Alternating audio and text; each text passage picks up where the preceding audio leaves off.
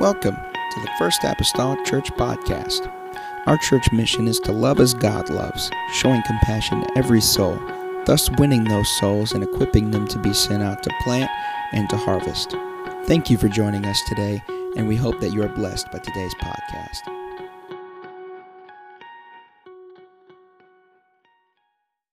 Genesis chapter number 35. Hallelujah today. House the Lord. Genesis 35. And I want to read just a few verses of scripture there.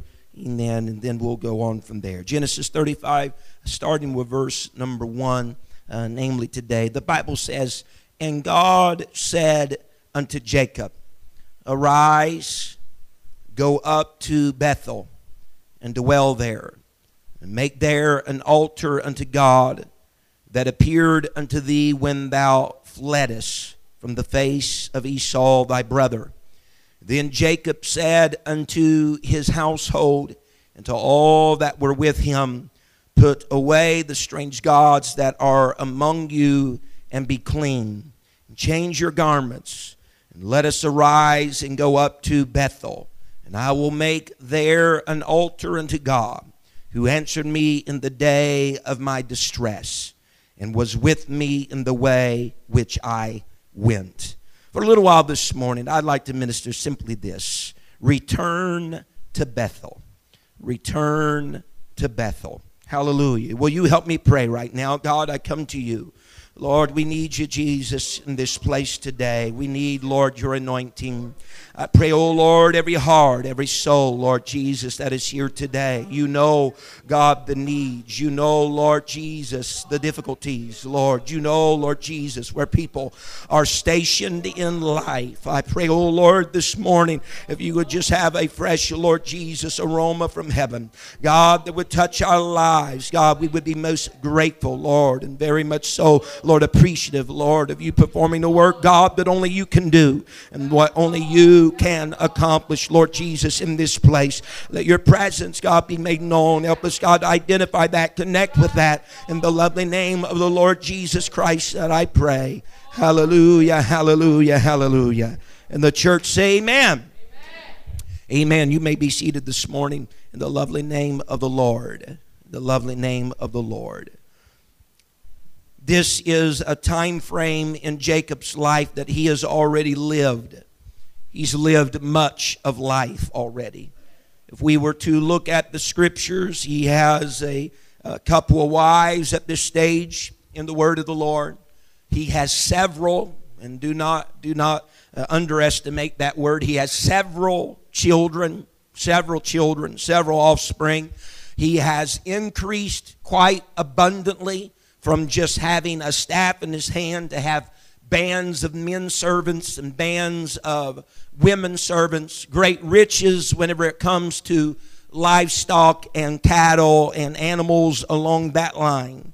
But at this particular juncture in the life of Jacob, the word of the Lord has come to him very clearly and says, Jacob, right now, where you are at is not where I desire you to be. Jacob, right now, where you may be within your standing as a man with uh, wives and children. That is great, and that that's that's wonderful. And with all the riches of the cattle and the livestock, perhaps any man would wish to aspire to such a level of riches in livestock. And although that may be considered a noble place among society, that's not where I desire for you to be. And so the voice of the Lord would sound clear to him there at that place of renown according to human standards. And God would say, Jacob, I want you to go up to Bethel. And I want you to dwell. I want you to live there. And I want you to make an altar there unto God. Uh, Jacob, I want you to go back to a place that, that is not foreign to you in your past.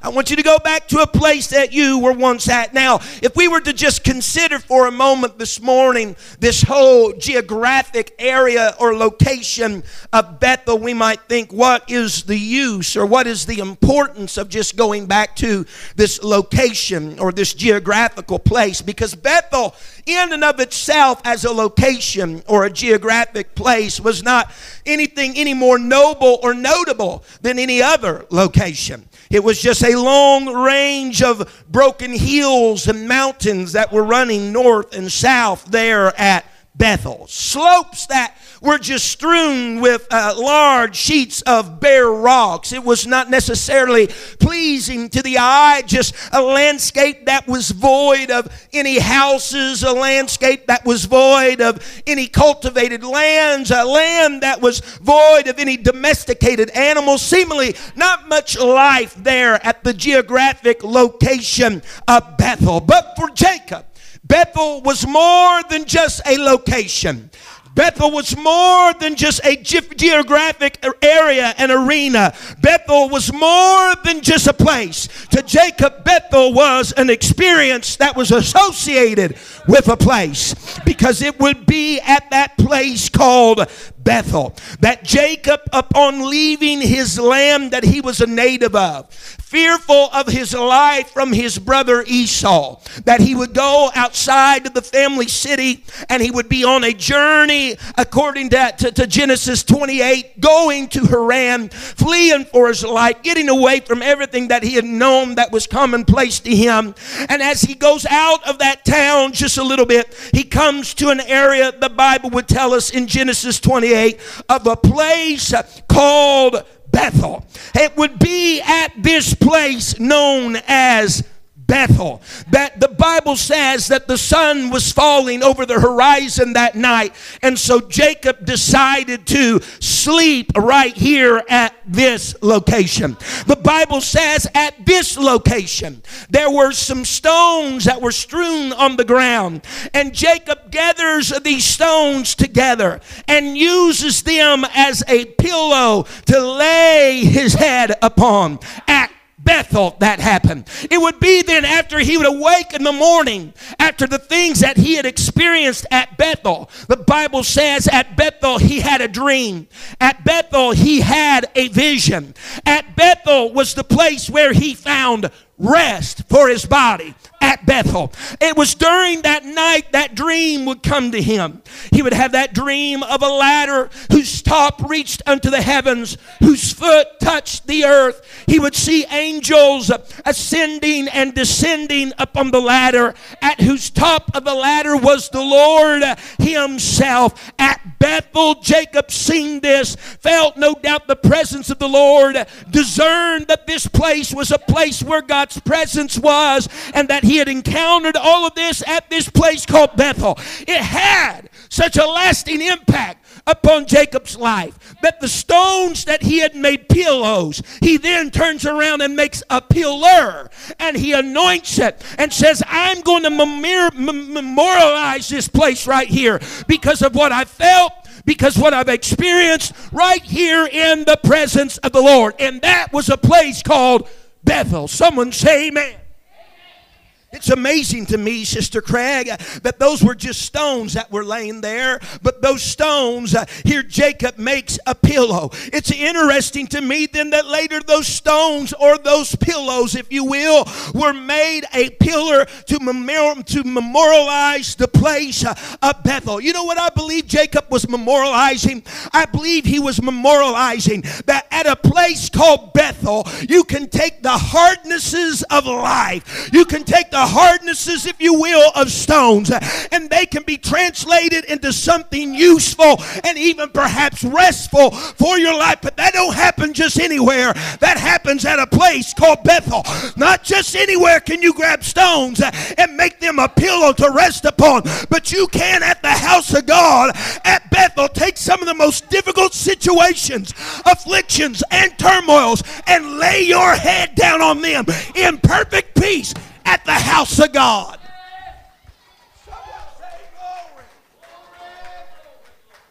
He was memorializing that at Bethel, hardnesses of life, the edge can be taken off of him at the house of God.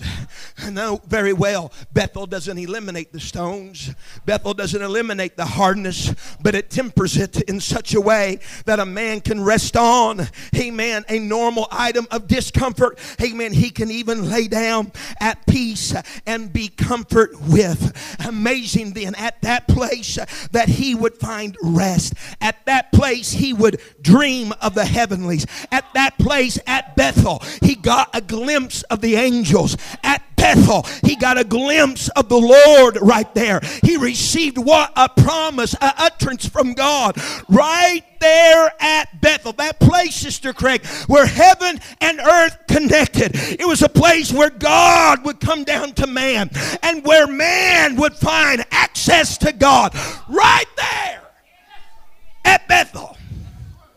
Someone say amen build an altar there. He would talk to God with there. He would make some promises to the Lord there. The Lord would make some promises to him there. But between that Bethel house of God experience and the experience that we read in Genesis 35, there have been about 20 or so years, 30 in reality, whenever Jacob finally returns to Bethel from the time he left. There's about 30 years since Jacob had vowed to return to Bethel. He goes to a land that's foreign to him. He does find two wives. He does have many children by those wives and those handmaidens. It would seem under, under, under the hand of Laban that he would get increase of his cattle, and in so much that he had the stronger of the cattle, while Laban got the weaker of the cattle.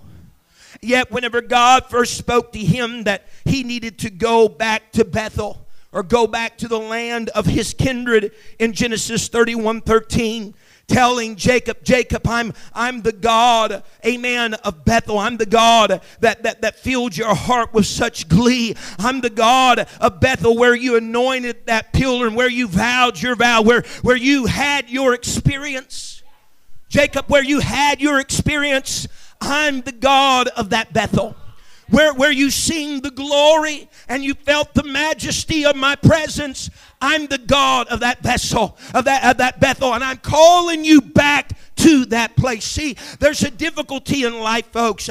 And Bethel, of course, is not just a literal place, but it is an experience. And all of us have that denoted place, or we need to have that Bethel experience in our life that place where we realize the, the, the excitement of the Lord and the presence of the Lord. That place where we can find rest where no other place we can find rest. That place where our difficulties' edge is taken off. That, that place called Bethel in your life. That place where God speaks to you. And that place where you speak to God. That place where you've almost had a glimpse of angels' wings and the presence of the Lord a touching you afresh. We all have had, I hope, or need to have a Bethel experience in our life. But the tragedy of the situation is this somewhere in life's journey, we drift away from Bethel. Somewhere in life's journey, we remove ourselves from the power of the experience and the power of the glory and the power of the majesty of the Lord. And if I could hear the call of heaven today, it calls to each and every one of us and says, My son, my daughter, why don't you get up and arise and go back to where you had that experience? Experience. Go back to where you felt the thrill and the anointing and the power and you seen the glory of the Lord. Get up and arise because we have modes of life, Brother Terry McGee, we find ourselves in. And yes, to our standards, it's a good place to be. To our standards, everything is well. To our standards, it's having a good family, it's having good material goods, amen, that surround our life. It's landing the right job with the right money. It's all those things, and that's fine and well, amen. But not if you somehow drift away from Bethel in the in the in it all. Not if you drift away from from that all Shekinah glory and presence of God God in the middle of it all. God was not rebuking the cattle he had, God was not rebuking the family he had, but what God was trying to get to him. Listen, Jacob, you can have all of that and still have a Bethel in your life. You can still have all of that and still see a ladder from earth to the heaven, but you got to rise and get back to your experience.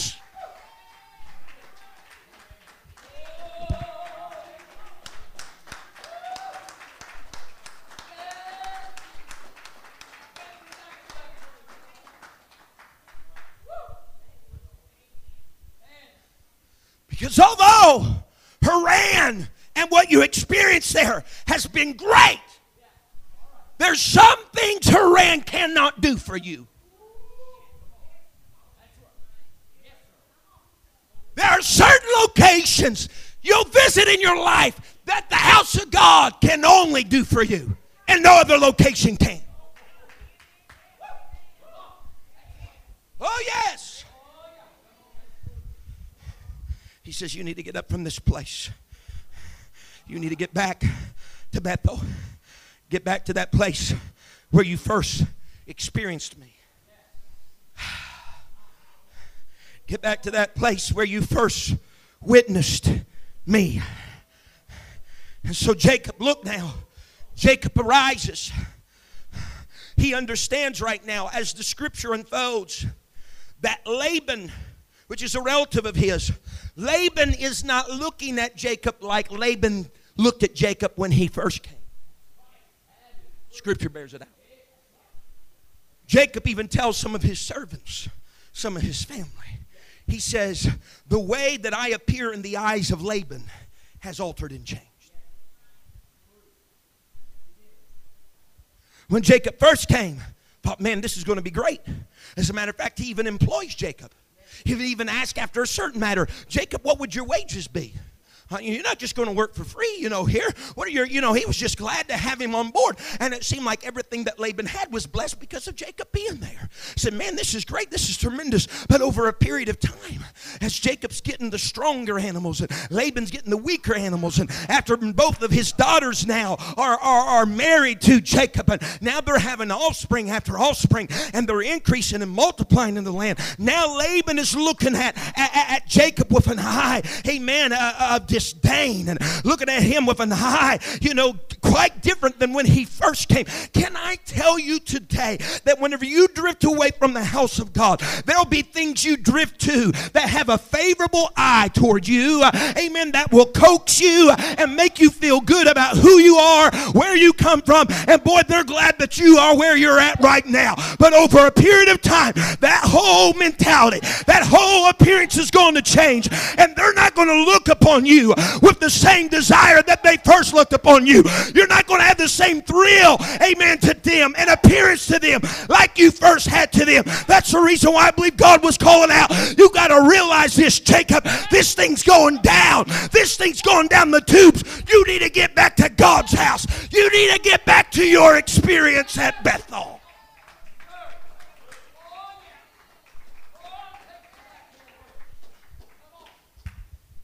He hears the call, he hears the word of the Lord. The Bible says he starts on a journey, and his journey brings him back into the land of Canaan. His journey brings him back into the land of Canaan.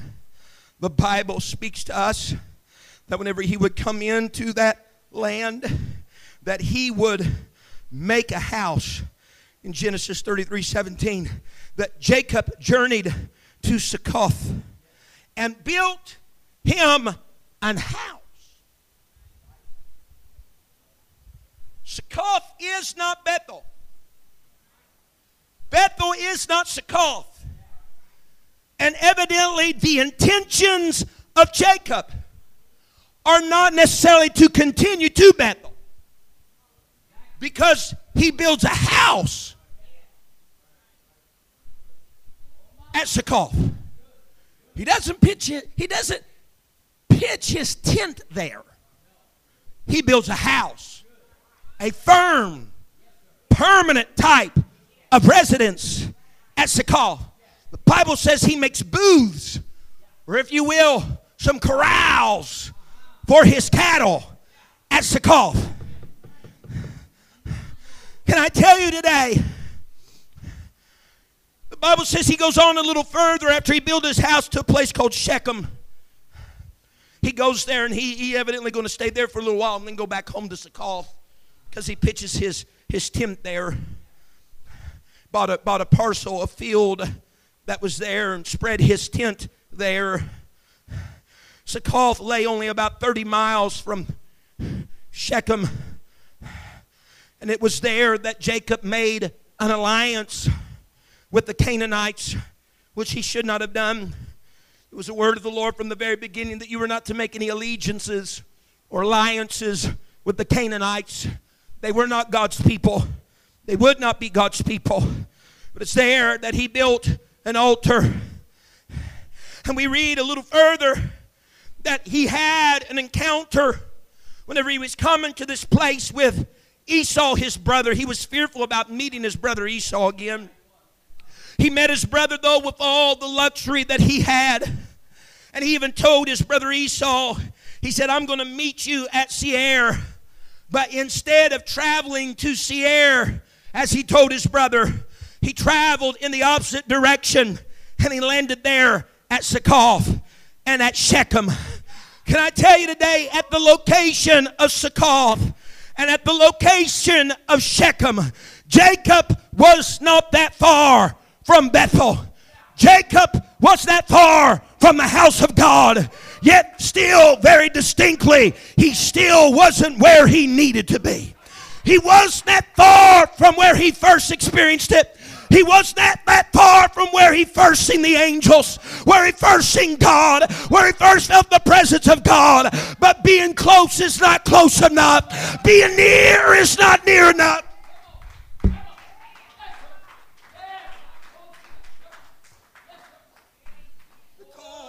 The call is made, folks. He didn't say Succoth. He didn't see. He didn't say the region of Bethel. He didn't say ten parameters uh, or ten meters, if you will, around the location. No, he said, "I want you to go to that exact spot. I want you to go to that exact time. That's where I want you to be." You know that Jacob went down to Succoth, and he wasn't there, Sister Craig, for a day. He wasn't there for eighteen months. Uh, he wasn't there even for five years. Uh, but the Scripture records that Jacob spent ten years at Succoth. So so close to his first experience, yet miles, miles, miles, if you will, away from his first experience. But the voice of heaven was, Go to Bethel. I declare to say that sometimes even the church, there's people that's close to that first experience that they had with God. Amen. They're just in a general area and region, but they're still never quite there. God's called you not to get close, not to somehow flirt around the perimeter of it, but get back to that first experience with God. Return to Bethel.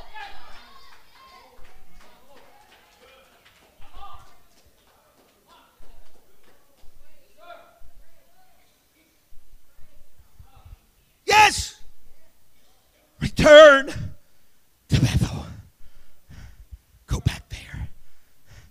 Ten years, though. If it had not only been 20 years from that experience of the accumulation of everything he got, after the word of the Lord would beckon him. And I say this with all, with all respect today, but this is what I feel it was. But in 10 more years, you're going to waste 10 more years. You're going to waste 10 more years of being devoid of that angel vision, being devoid of that ascension and descension. And notice the scripture He's here at Succoth. He's made an alliance with them of Shechem. He's right here. He's doing some things that shouldn't be done. The Bible says that his daughter, that was born to him by Leah in chapter 34, Dinah, that there were some of the men of Shechem that came in and basically took advantage of Dinah. She was raped in so many words. She was raped. You could only imagine the heartache of a father over something like this, the heartache of a family over something like this. But wishing not to cause a great upheaval among the people, not, not desiring to get into some great blatant warfare. Jacob says, I tell you what, they said, Well, we would desire to marry. So if that's the case, I'll give her to you to be married. Not wanting to cause a bunch of distress. Although he was along those lines, he had some sons that were not of the same thinking. Bible says that Reuben went up and some with him, and they went there to Shechem, and they they made a slaughtering of the men, saving the children, saving the wives, but they made a slaughtering of the men. They took advantage of them. They made some plea that was untrue. They went in and they slaughtered all those, and that, that grew very disheartened in the eyes of their father that they had done such a thing. But what was taking place was this, folks. Jacob was at Succoth for 10 years. And there were some things that began to precipitate then in the life of Jacob. Number one, with his daughter being taken advantage of. That God was trying to get Jacob to feel very uncomfortable where he was.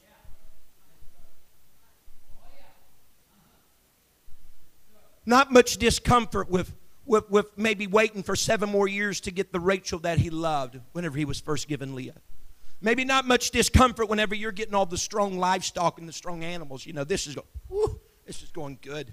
Maybe not struggle, much struggle whenever he left Laban, amen, in the closure, if you will, of him not knowing, him being ignorant of it, and getting away from his father in law. Maybe not much struggle there, but whenever you don't carry out what God beckons for you to carry out, God says, you, you, you, there's pleasure where you go for a season. But whenever that season ends, there's going to be some things that are going to start become a little uncomfortable. And if you'll notice in Scripture, Jacob does not pull up from where he has stationed his life until he's seen great danger. Whenever he seen that it would seemingly be impossible to stay where he was.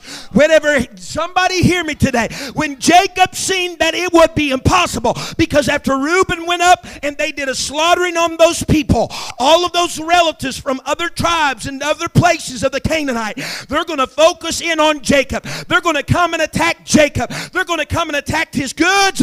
They're going to come and attack his family. And it was only when Jacob seen that it was going to be impossible to stay where he was, that he said, Hey, folks, I think it's time for us to arise and go back to Bethel. Oh, I'm trying to preach to somebody today.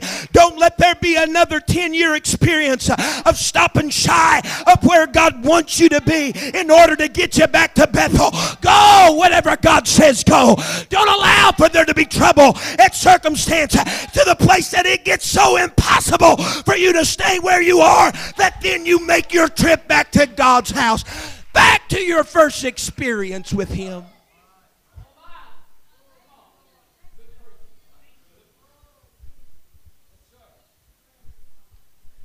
He sensed danger. He sensed danger beyond his ability to contend with. I got to go back. Let's arise. Let's go back to Bethel.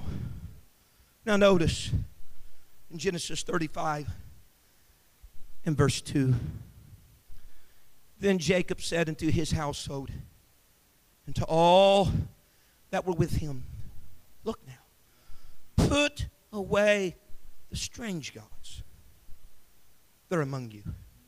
Be clean, change your garments. Whenever Jacob and Rachel and Leah left from Laban, Leah and Rachel's father, this man that Jacob had worked for, this man who had changed his wages 10 times, the Bible says. Whenever they left, they didn't give notice that they were leaving, they just left. Then it came to the ears of Laban that they had left. But there was something that Laban noticed. Somebody's taken something from a home. His idol, his pagan God. The Bible tells us that Rachel was the one that had taken this idol God away from him. Whenever Laban later overtakes Jacob and Rachel and Leah, Jacob tells him, you search whatever you you say we have parted goods. I don't know what you're talking about. So you search everything you want to search. Look everywhere you want to look. He says, if you find it, whoever's in whose hands you find it, they die. No big deal. The Bible says that he looked here, Laban looked here and there. And then he came to the tent of Rachel, the Bible says. And she had the idol basically under her, under some of the goats or the, some of the skins that were there. And he's looking everywhere in her tent except under her. And she makes this excuse. She says, she says, Laban, I would arise, but the custom of women is upon me, and I'm unable to rise. And she keeps that idol hid. Listen to me, I'm talking about what happens when you get away from your first experience. And yet, now listen, Jacob doesn't have any knowledge of this. Jacob doesn't have any knowledge of this. Yet I read of scripture here in Genesis 35 that now, however many years now we're removed from that overtaking, which may be somewhere around 10. But now, after all of this has, has been many years removed, he now tells them with knowledge that you need to put away the strange gods that are among you. Somewhere between the time that Laban came and Jacob did not have any knowledge of it, between now, Jacob got knowledge of it. And yet, in that time frame, Brother Fred didn't do anything about it. Because whenever you get away from Bethel, you allow things to creep into your life, and you allow things to creep into your family, and you allow things to creep into your home, and you allow things to creep into your thinking, and you allow things to creep into your personality.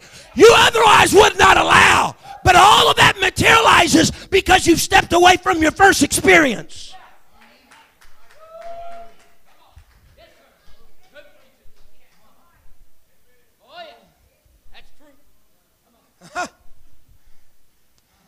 So we got idol gods now.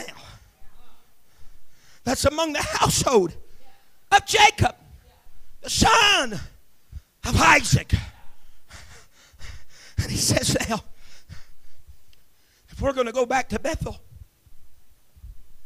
if we're going to go back to that first experience, my life didn't get the fingerprints of God on it by having other gods in my life when I was at Bethel. When I first seen the ladder, first seen the angels, first seen God, I was any other God void. Any other God was not in the picture then. And I seriously doubt if I want a renewing of that experience, if I want a renewing of that abundance, I will have to rid myself of the things that I know need to be rid of to get back to that first experience with God. I'm asking today that we can examine ourselves in the Lord. Because if it's been a few years since you revisited your first experience, Perhaps what's troubling in you getting there is maybe there are some strange gods in your house. Maybe there's some strange gods in your life. Maybe there's some things that crept in were not there whenever you first experienced God. And God is not going to somehow share or cohabitate with any other God. And I'm not talking about wood and stone. We have things in our nation, in our lives that are gods that are not wood and stone, but they come exactly between us and our God.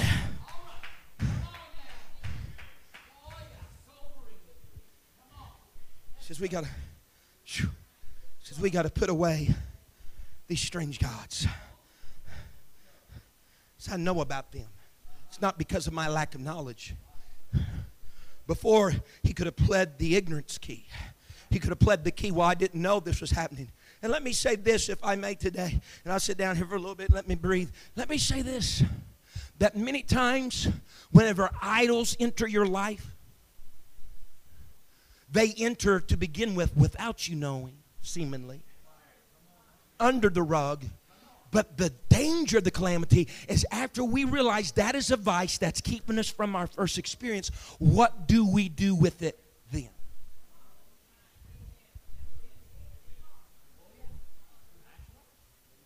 Pastor, you and I know both for sure. I've talked to people that have absolutely identified problems in their life, spiritual life, family life, church life, have identified it in a closed council session what the problem was.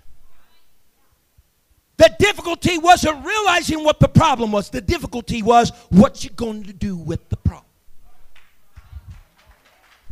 And I've seen them continue in the same vein, in the same rut, in the same ditch, doing the same thing with the same complaint. And it wasn't because they didn't know what the problem was, it's because they just wanted to keep it there and stay on the perimeter of their first experience because they knew going back to Bethel was going to cost them something.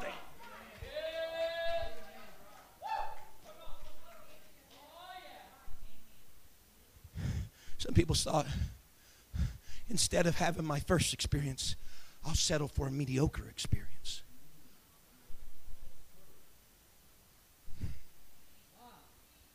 You know what one of the things was? That Jacob testified to the Lord, and perhaps this was his bargain plea, or perhaps this was loose lips during a moment of distress because he first went to Bethel in his distress. Perhaps this was a loose lips during a moment of distress, but he told the Lord, he said, Lord, listen to him. He says, when and if I return here, he says, I'll tithe all that I have to you. It's easy to say that when all you had at the moment was a staff in your hand.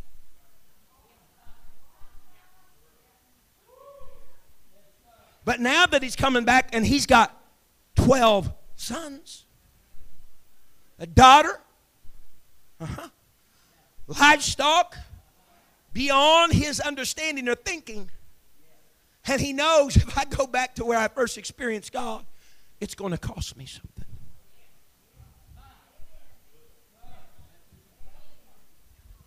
Honey, these experiences we have with God, and nobody misconstrue what I'm saying. You're saying, Brother McGee, you got you got to be all clean and all perfect and all right in order for God to accept you. No.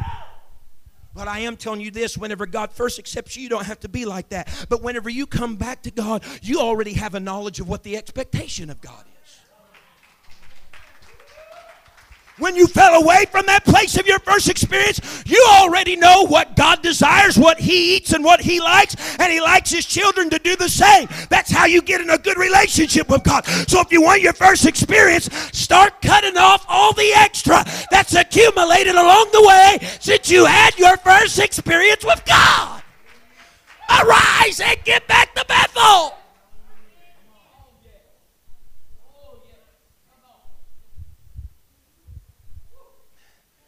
Let me tell you, it's difficult to do because it does cost something. But your life will be the better by it. A periodic times of evaluating where you are compared to where you had been in the past and asking yourself the question what am I doing now that I was not doing then? Could be commission things or it may be omission things. What am I not doing now that I was doing then.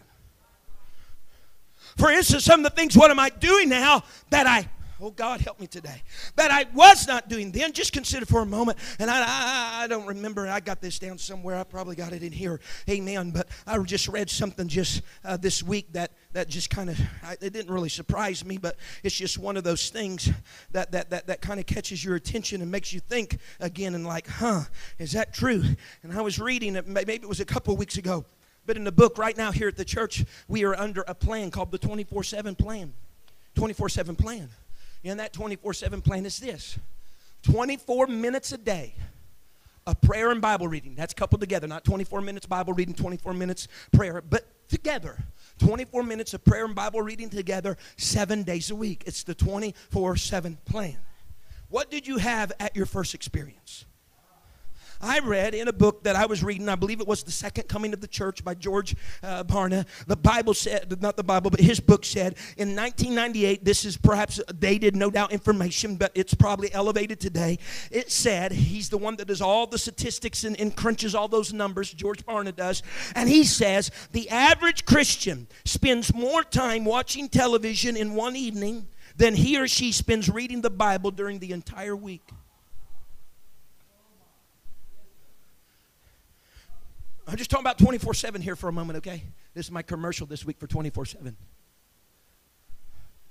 Consider at the end of the day when you go to bed, if you've not taken at least that 24 minutes of prayer and Bible reading, ask yourself a question Have I watched one show on television?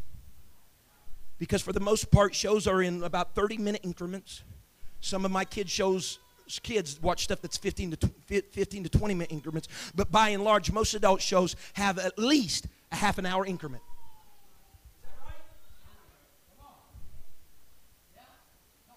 So if I crawl in my bed at the end of the day and I'm like, oh man, I didn't have time to pray or read my Bible today.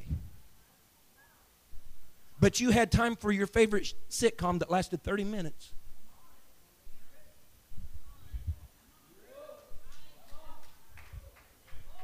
Get back to Bethel. Uh huh.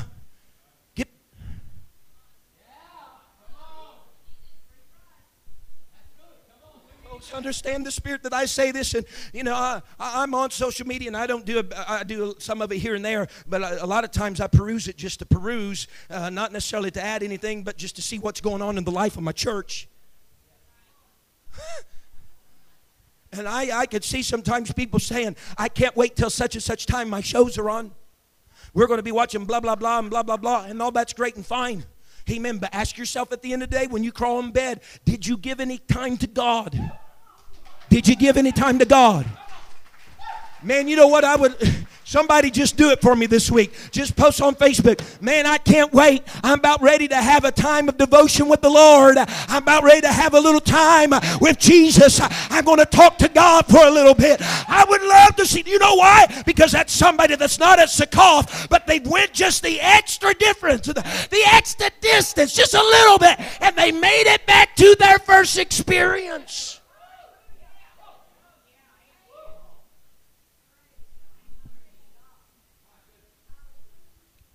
Give you, you're preaching against television. I'm not preaching against television.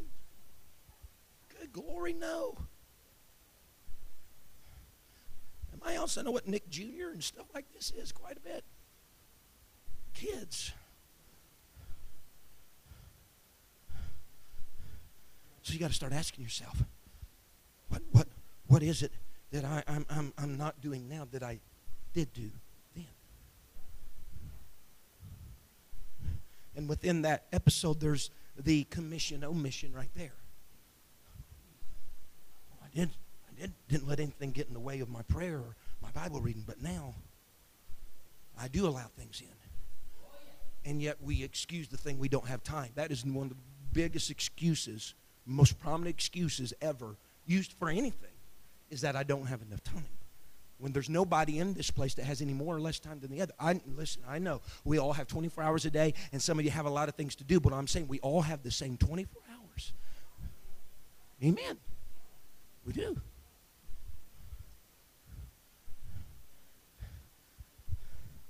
We got to get back to Bethel. If you'll stand with me, I'll close. I realize the hour's coming upon us. Because there's some other locations and places and experiences that won't do for you what Bethel will do for you. In closing this morning, Sister McGee, if you'll go to if you'll go to Psalms chapter number 20. Remember, Bethel's more than just a place, it's an experience. Psalms chapter number 20, these are the words of David. Look at this.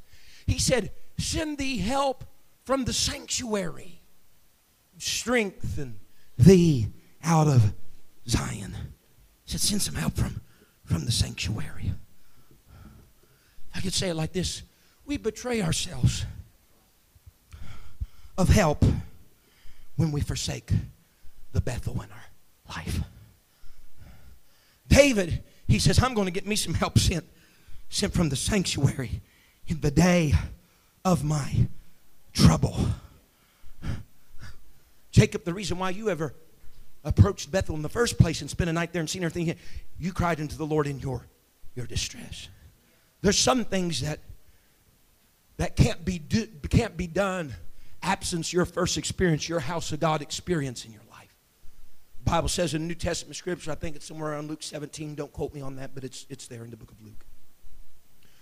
That those ten lepers that came to the Lord and they cried out to him, unclean, unclean. And it wasn't like he put his hands on them and had an hour prayer session and he jerked and twitched and all that. He told him, he said, Go show yourself to the priest.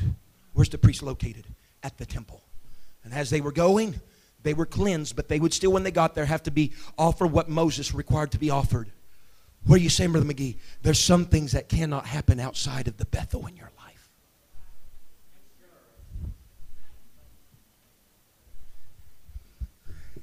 If we bow our heads all across this place today, I'm calling for us as, as a people to return to Bethel. Where we have been and where we have gone, no doubt there's some notable things that have been done. Perhaps we would count them and recount them as positive experiences. But there's some things that cannot be experienced unless you have a Bethel in your life.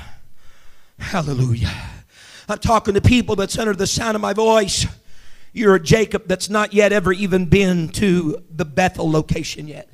You've never had that experience of feeling the presence of the Lord yet at all in your life.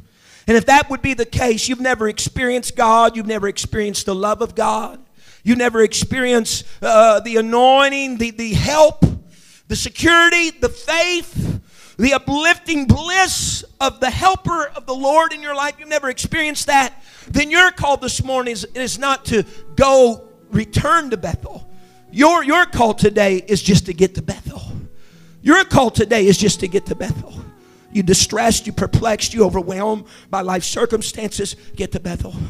But to those of you that have been at Bethel, those of you that have had that first experience, those of you that have had God promise things into your life and you have made promises to God, He's talking to you today that of all the good experiences you had, and that's great and fine, there's something that will never take the place of your first experience at Bethel.